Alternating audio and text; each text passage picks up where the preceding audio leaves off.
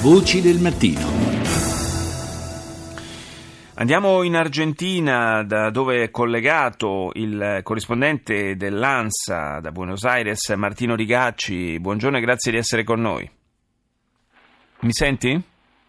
Sento benissimo. Ah, perfetto, eh, tardava ad arrivarmi il, il, ritorno del tuo audio. Dunque, ehm, la, le proteste che si sono eh, espresse in piazza eh, da parte eh, di molta gente eh, contro la sentenza che eh, di fatto apriva eh, la strada a, un, sensibile, a, una sensibile riduzione delle pene eh, per eh, crimini compiuti negli anni bui della dittatura.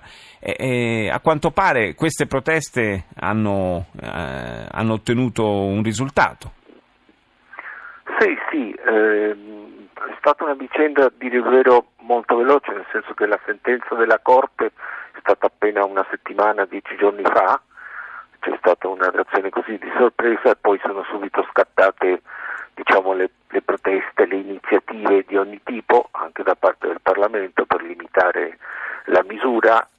E quindi è arrivata questa grandissima manifestazione nella storica Plaza de Maggio a mercoledì, mercoledì sera, eh, fonti della polizia dicono 100.000 persone, di più, di meno, non importa, e quello che ha dimostrato questa manifestazione, che è appunto quella della vicenda dei desaparecidos, l'orrore della dittatura, continua a essere nel paese una ferita aperta, e anche se sono passati 40 anni.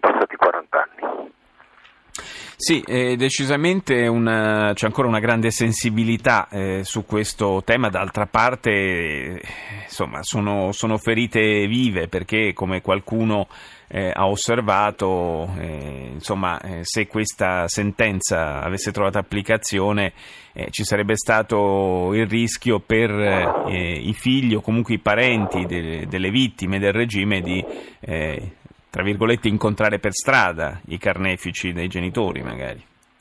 Esattamente, questo è stato uno degli, degli aspetti messo in risalto dalle dichiarazioni delle madri, delle, delle abuelas, e quindi eh, quello che ha colpito, diciamo, tra diversi aspetti che hanno colpito è appunto questa compattezza, no? mm. questo no al dire eh, nei confronti di questa sentenza che poteva spianare stra- la strada oppure aprire le porte all'impunità.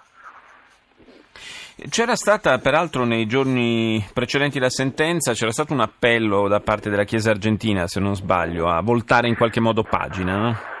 Sì, a voltare pagina a quello che si chiama una riconciliazione, direi di, da una parte della Chiesa argentina, mm. e sono appunto forse i primi passi di un processo di riconciliazione che però eh, probabilmente i tempi non sono assolutamente maturi e, e quindi è stata direi, respinta da più fronti, vediamo come si prosegue, se si prosegue su questa strada, ma ripeto, eh, i tempi non appaiono assolutamente eh, maturi.